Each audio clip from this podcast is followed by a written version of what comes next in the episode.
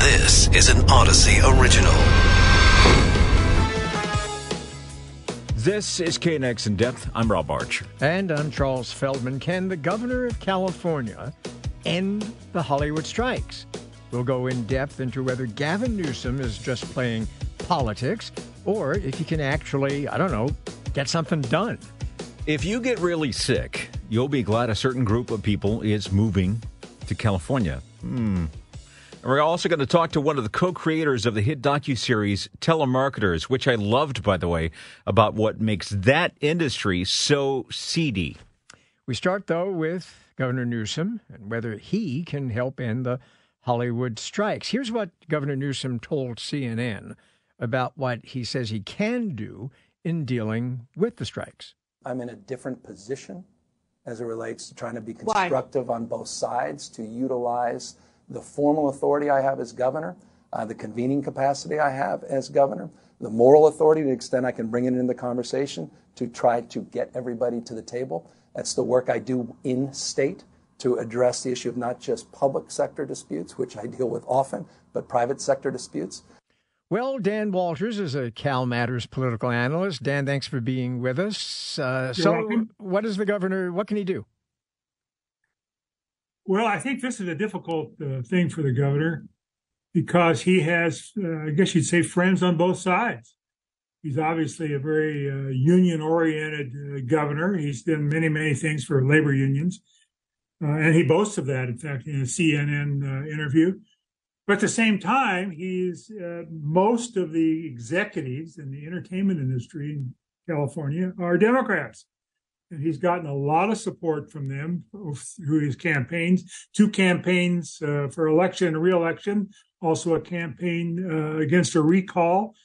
And so he in a way, is kind of caught in the middle of this thing. And I want to be, just so that we're clear with listeners, because you're using a very sort of euphemistic phrase that he has friends on both sides. What we are talking about is, as a politician, he gets, I presume, money for campaigns from both labor unions and the motion picture industry, doesn't he?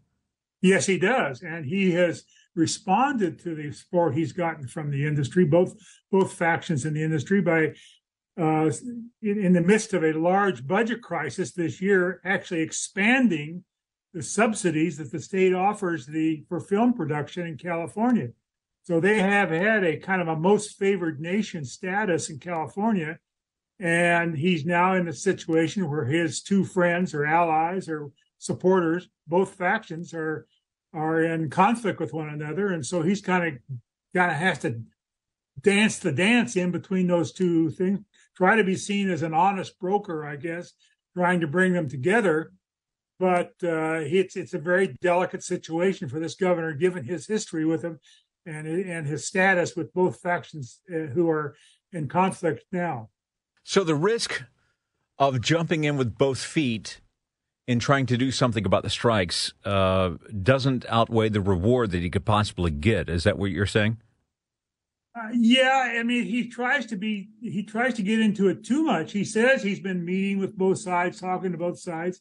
But if he tries to get in it too much and it goes on and on and on, I guess it kind of goes to his he becomes kind of the goat. He becomes the guy who couldn't deliver the peace in this strike that he's striving to get. On the other hand, he can't very well ignore it since he's got allies and supporters on both sides as well. And it, of course, is a major industry and a very high-profile industry. So it's a tricky situation. It's a kind of a political minefield that he has to tiptoe through without hopefully exploding something under his feet. I was going to say, is he simply kind of, blowing smoke up of everybody's, what? Well, we don't know exactly how much he's gotten involved. He claims to have been conversant with both sides and convening meetings and trying to essentially broker some sort of a deal. But we don't know how deeply he's involved with it. And maybe it's just something that he wants the public to say, yes, I'm aware of this. I'm trying my best to settle it. But we don't know how he's really, what he's actually doing, if anything, to get it settled other than maybe talking to both sides. All right. We did reach out to the governor's office, but he was not available to be interviewed on the show. Thank Dan Walters, CalMatters political analyst. Still ahead, while some people are leaving California because it's too expensive, there is one group that is moving in. We'll tell you who and why. Good luck if they can afford the rent. Good luck. Yeah, right now, though, United is the latest airline to confirm that it found aircraft engines with questionable parts linked to a certain supplier. Now, this came just a day after Virgin Australia said it found falsely documented engine parts. With us is Sean Pruchnicki, who is a retired airline pilot, currently a professor of aviation safety and operation at The Ohio State University. Sean, thanks for being back with us. Absolutely. I'm glad to be here. So that's one place where you don't really want to find, questionable parts. You don't really want to find them on almost anything, but you probably don't want to find them on an airliner. How does this happen? Well, so there's a couple of things to think about for this situation. If these parts are really defective or potentially defective, their location in the engine would be disastrous for the engine because they're toward the front. If they fail, they would move through the engine and it would just destroy the engine and they would have an engine failure. Now, that in itself is not a nightmare because the airliners fly fine with one engine. Now, having said that, what everyone needs to think about is there's absolutely no proof whatsoever that these parts are defective. Okay? This very much looks like just simply a paperwork issue. Okay? Remember how, you see everyone's talking about the paperwork. When parts come in to the United States, they have to have paperwork with them showing that the part, meets all the requirements. The FAA requires that. Now, what we don't understand is why these parts came in without the correct paperwork. Okay, so if it's just a paperwork issue, if they straighten out this paperwork issue, don't aircraft officials still have to check out all of those parts to make sure that they are okay? Because one thing you can't do in the airline industry is assume something is not a problem until you check it out and make sure it's not. Otherwise, you've got a crash. Yeah, well, absolutely. I mean, I think what they're going to do is if they get the paperwork issue straightened out, and I think they're still going to replace the parts. Absolutely. Now, I don't agree that means you're going to have a crash. I mean, you could have a destroyed engine, but we train to fly with single engines all the time. These airplanes fly great with single engines. Now, that's not ideal. We don't want that to happen, and certainly in this situation. And I agree with you that that's exactly what they'll do. If it's paperwork and they get straightened out, they're still going to replace, all those parts. So that's not going to be a problem. I think here really what the question is, what I'm concerned about, and I'm willing to bet, I haven't talked to anyone at the FAA, but I'm willing to bet, that the biggest concern is why is this manufacturer doing that? What is really going on over there? And why would they do that intentionally? I'm willing to bet it was intentionally. So there are actually a couple of issues here. I mean, on the most extreme end of the issue is whether these parts are, which shouldn't have been on the plane because they're not the parts that were supposed to be on the plane, regardless of whether they work or are of sufficient quality. Nonetheless, they weren't supposed to be on the plane because they weren't the parts that they should have been sent to the airline or installed on the plane to begin with, right? So that's one problem. The second problem is, you're right, I think, a paperwork problem, but it's a bigger question, isn't it? People think of airlines as being very methodical. They think of airlines as having innumerable checklists. In fact, medicine operating rooms took from aviation the whole concept of having a checklist so that surgeons don't operate on the person's wrong leg. So isn't the other issue here how these parts, whether it was done deliberately by the company or not, how did it make it from there to at least two airlines that we now know of, United and Virgin Australia, onto their aircraft? before they were discovered, or at least into their shipment area, maybe before it was installed, but still there, ready to go. How did that happen? Well, you're right. That is another question. So what we need to think about here is when the engines are built, or on the mechanic side, is what is the requirement for them to check any paperwork? I mean, if they receive the parts, is that already assumed that it's been checked at some level someplace else? Or are they required to check the paperwork? I don't know that. If a mechanic, goes to the stockroom or whatever to get these parts, is there paperwork there that they have to look at? Or probably not. I mean, we don't know that. So you're exactly right. There is another step right there. How did they even make it on the airplanes? So there's a trail here of issues. But what I want to emphasize is we have no proof right now that these parts are necessarily dangerous and going to, blow up engines. It is a concern. It's absolutely a concern. But one of the possibilities is still they are quality parts that meet the standards. All right. But we have all these other issues. We just don't know. But they're doing the right thing. All right. Yeah. Sean, thank you so much. Sean Pruchnicki is currently professor of aviation safety and operation at The Ohio State University. So to come, we're going to talk to one of the stars and co-creators of the hit HBO docuseries Telemarketers about the dark side of a murky industry. Murky industry. Murky is one way to put it. Yeah. Yeah. I watched the show and I loved it. Is it murky? Not the show, but the industry. It was pretty murky. Yeah. Oh, yeah. Right now, though, would you pay to use Twitter or X, whatever they call it now? No. Elon Musk is floating the idea, and you got Charles' immediate feedback. No. Mandy Hoskinson, I think I'll join you. Mandy Hoskinson is the president of the Social Media Club of Los Angeles, owns a marketing agency. Zole, thanks for joining us. Yeah, happy to be here. So is it just me, or does it seem like Elon Musk is deliberately trying to kill X or Twitter? I cannot tell. It really is a mystery to me if he's trying to take it down because he used to hate it so much, or if he's trying to prove a point, or if he's trying to amplify his new memoir. Well, I'm thinking that maybe he's thinking that, newspapers for a long time were free, right? And then when some of them put up a paywall, there were people who said, oh, no one's going to pay for what they were getting for free. But, lo and behold, many people, in fact, a lot of people, ended up doing just that. So maybe he's thinking that, sure, people, used Twitter, now X, for free up till now. But, some people may go away, but others will gladly pay. And he'll make money to replace the ad revenue that has been kind of, going away in droves. I absolutely agree. We forget that the internet was started by hippies and DARPA and the government.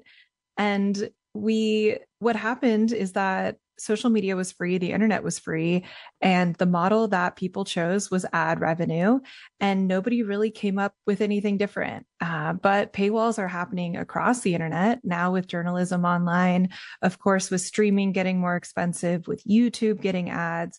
And so it is kind of revolutionary, as much as I hate to admit it.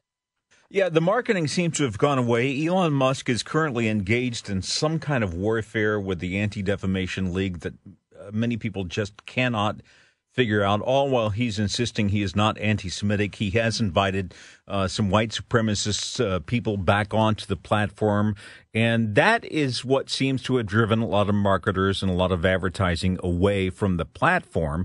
So now he's saying the problem is bots, and the way to get rid of bots is to start charging a fee for everyone to use Twitter. Now, there is the possibility that Elon Musk is just, talking out of his nether regions, and he's not really serious about doing this. But then again, if he gets called on it, he might just go, well, I am serious about doing it, and I'm going to do it, just like the name change to X, which does not seem to have been thought out at all. Do you think that's a possibility, that he's just talking just to talk?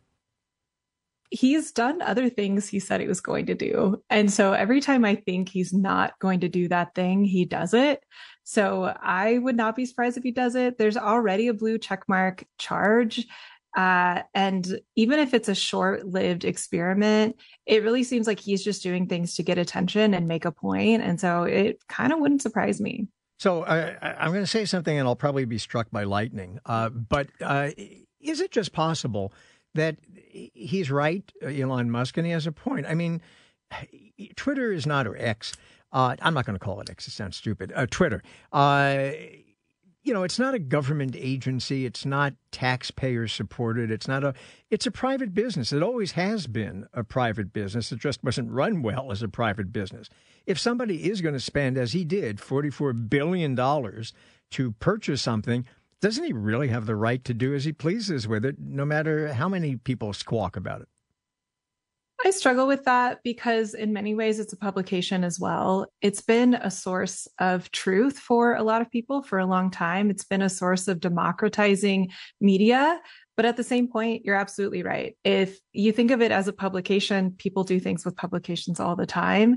And he's been one of the first people to be so bold as to do these experiments. I absolutely don't agree with a lot of the things that he's doing to run the platform. Something that a lot of people haven't talked about is that he explicitly removed some of the people that were calling out misinformation. There's a system on Twitter to call out misinformation. They called it out and he completely suppressed it. He deleted that misinformation. And to me, that was the beginning of the end of Twitter. I think these new introductions are also going to the end of Twitter, and maybe he'll just cull out people that aren't part of the Elon Musk cult. And maybe, you know, we'll be better for seeing one of the most heinous social media experiments in a long time. Very quickly, from a marketing perspective, you know, this thing, as you seem to indicate, would kill Twitter. And now there are some platforms that could be positioned to kind of take that space where there weren't before. Threads got a lot of attention. Blue Sky is getting a lot of attention. Could one of those really now take advantage of this? Yeah. You know, I'm not sure if it'll kill Twitter, but certainly a lot of these other platforms are taking up people's time. I think Threads is great for social media managers. It's a lot of fun over there. Blue Sky is kind of like the professional tech space. So it's almost like LinkedIn for tech. And lastly, LinkedIn is blowing up and has been for 2 years. So there's this interesting vacuum and people are experimenting. And frankly, it hasn't been like this in a long time. So I'm enjoying it. Would you pay for Twitter? I already pay. You pay for the checkmark? For the checkmark. Yeah. It's my job to know what's going on in social media. Right. And even though I personally have left the platform since that misinformation moment, I leave that up because it's my job to be informed and to keep up with what's going on. All right. Mandy Hoskinson, president of the Social Media Club of Los Angeles, owns a marketing agency, Zole. You're listening to KNX In Depth. With Rob Archer, I'm Charles Feldman. A lot of people leaving California because it is just too expensive, but that is not scaring one group of workers from moving in. Gee, I wonder who that could be. Nurses, it turns out. Nurses are flocking. Yeah, they're flocking to California despite the high cost of living. Here to try to explain this is California Nurses Association President Sandy Redding. Sandy, thanks for coming on with us. Oh, it's my pleasure. Thank you for having me today. So, you know, almost every day we keep reading about or hearing about an exodus from California, this group leaving, that group leaving. People can't afford to live here. They can't afford to buy homes. They can't afford rent. And now we're hearing that nurses are flocking to California. How are they doing that? Why are they doing that? Well, I just know that in my area, when I make my rounds in the hospital, I'm an operating room nurse. And when I make my rounds in the hospital to check on nurses and to see what's happening on the floors, I do meet a lot of different nurses coming from different states. And they want to come here because we have a lot to offer. You know, we have the safe staffing ratio law. And because of the California Nurses Association strength, you know, our union strength, we put laws in place for nurses and patients. And we also have good benefits and such. But the ratios are really critically important because nurses go into nursing to care for our patients, and we want to give the very best care. And if you have too many patients, that can't happen. So the good news is we do have the ratio law, which You know, it sets a standard, and that means that you can only have a certain amount of patients in any given unit. And it really helps because we can give excellent care. And we also have break nurses in California, and the break nurses make sure that we get respite when we need to have a meal and nourish our bodies, and we can come back refreshed. The good news, too, is that we have a workplace violence law, because we have seen an escalation in violence in the workplace. And if staffing isn't appropriate, and if, you know, under certain conditions people are sick, they can't get their call light answered in time, or family members are having issues, there is an escalation in violence, and we want to make sure nurses and other healthcare professionals, as well as the patients, are safe. So, okay, those are some of the things. Right. Why. So it's a less stressful work environment here in California, and that I can see how that draws a lot of people. But it is still very expensive to live in California. Is the pay enough to enable them to maybe trade off the little less stress for a lot more money to spend? It seems like that's the case, because they are coming. And there are lots of different places in California that aren't as expensive as others. You know, I live in Bakersfield, California. But yes, the working conditions are critical. It doesn't mean that we don't have stressors in the work environment. Certainly we do. But the good news is that when we have CNA, our union, and strong contracts, we can push back to make sure that our professional practice is protected, and that we can give the very best care for our patients. And so, yes, we do see that the trade-off, when you have less patients and you have more time, when you get home, you're less fatigued if you have less patients and a decent workload. Doesn't mean that it's easy. Nurse work is a challenging profession, but it's also, it's, you know, the art and science of nursing. And when we come home, most of us are female, right? In our profession, we are dominated by women in our profession, and therefore we come home to make dinner and take care of our kids and all of those things. So it helps when you have less stressors in the work environment. It helps the home environment as well. And certainly we've come a long way with our contracts in making pay equity, because male nurses and female nurses all make the same. So it's really good. We make sure that we try and have retirements in our contract, right, because we do work long and hard. Let me ask you something, because you touched on it. You mentioned that you're in Bakersfield. So when we say that that nurses are flocking to California, and California is a huge place, is it that they're flocking to very select areas where the cost of living is more reasonable? Are they not flocking to the L.A. area, to the Bay Area, where, you know, the cost of living is through the roof if you can afford to have a roof? It seems to me like it's distributed evenly, and certainly the corporations are saying that there's a nursing shortage, but there isn't a nursing shortage. There's a shortage of nurses that want to work in the hospitals under certain conditions. So we have to improve the working conditions in order to retain qualified nurses.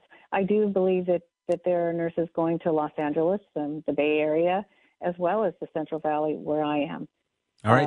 But I think it's incumbent upon the corporations to continue a positive work environment. All right. Thank you so much. That is Sandy Redding, the president of the California Nurses Association.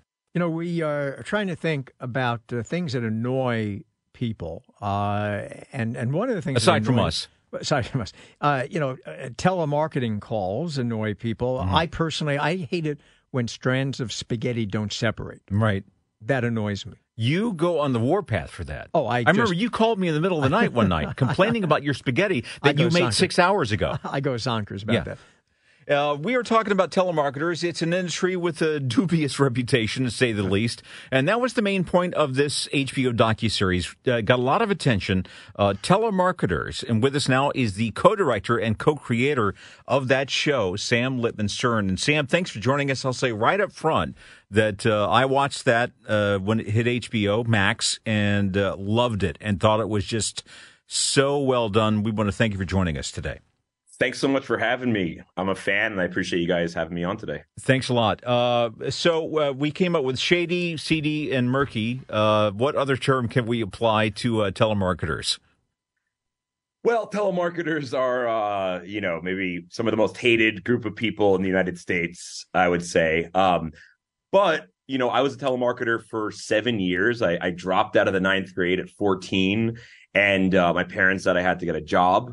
Tried Burger King, McDonald's. Everyone said I was too young. And then a buddy of mine told me about this telemarketing company that would hire anybody. So I had a telemarketing journey, and that's what we explore in the HBO documentary. So what is the worst thing, other than that they're annoying, but what's the worst thing about telemarketers?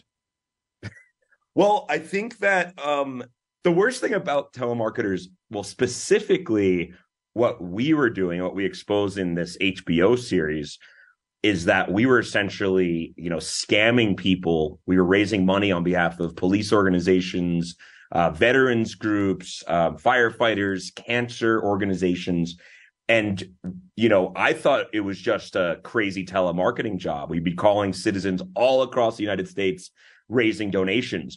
But it turned out it was a big time scam. So in terms of, you know, telemarketers, well, we were telemarketing donations that oftentimes didn't go where they were supposed to. I think that was a pretty dark part of the telemarketing world. But we never really wanted to demonize the callers, you know, the people that were just trying to get, you know, minimum wage, get a $10 an hour job. We always wanted to, you know, those are just regular people trying to make ends meet. But the organizations and charities that were scamming Americans and owning these charities and these telemarketing companies, they got very rich from America's generosity and to giving to these what sound like good causes. One of the things that was fascinating in one of the episodes, as telemarketers gradually gave way to robocallers, and you guys, while you were investigating, got a call from what turned out to be a robocaller, but it sounded live, and it was the voice of a friend of yours. But there was something that other people might not have known about that voice. Tell us about that. So when I was on the phone, you know, working the phones, raising money, getting these donations back in, you know, I started in 2001, right after 9/11. And we were all calling from a boiler room. And there were these boiler rooms all across the United States. But the industry has evolved. It's crazier, more Wild West and stranger than it's ever been right now in 2023. And we got a call from one of our buddies that we worked with back in the day in the call center, but he had actually passed away. So his robotic voice using AI called us and asked us for a donation from beyond the grave. And he is calling us right now. And he passed away over a year ago. So that's where we've gone to in this crazy industry is ghosts, you know, calling from beyond the grave. So you were a telemarketer, you said, for what, 7 years? Yeah, I worked from 2001 to 2009, so about 7 years. So did you decide in part to do the documentary out of a feeling of what, guilt, and to atone in some way? Yeah, it really was that. I mean, originally we just started, you know, filming inside the office when I was a teenager and just putting these, you know, office shenanigan videos on YouTube. But once we realized that what we were doing was kind of a scam and pretty dark, we decided that we wanted to basically atone for what we were doing by telling the story of this wild telemarketing industry for the first time to the American public.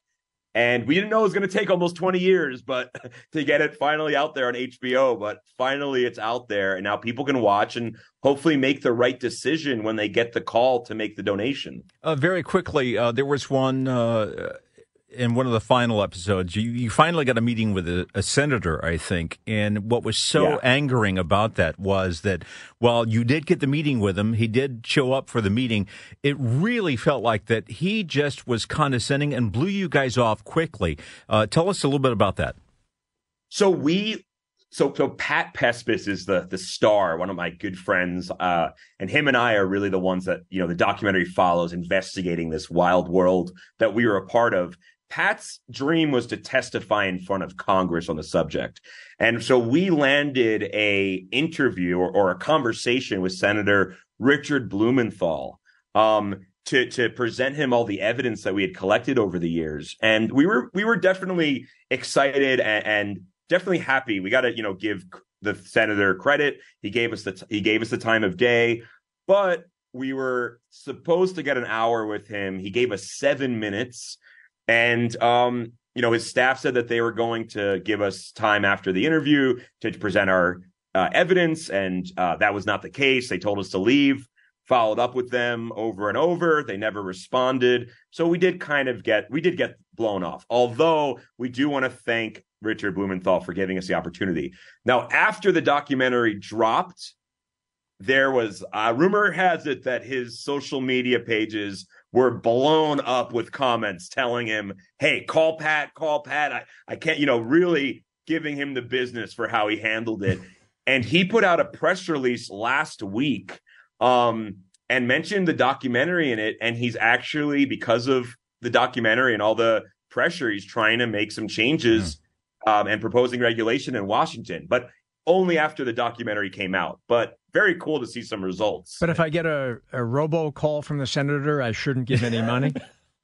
I would say yes. I would say if you get a robocall, especially if you hear it's our friend who unfortunately passed away, do not give any money over the phone when you get that robocall. Yeah. All right. Thank you so much. Sam Lipman-Stern, one of the co-creators of the TV show Telemarketers. It is still up on the Max app. And if you have not seen it, didn't give it a chance, please do, because it is well worth the time and investment in watching that show. You will learn a lot. And you can always go to the law firm Shady, Seedy, and Murky. They're in downtown L.A. They're in trouble. They're really good. That's going to do it for KNX In Depth today. Thanks so much for joining us. We'll be back tomorrow.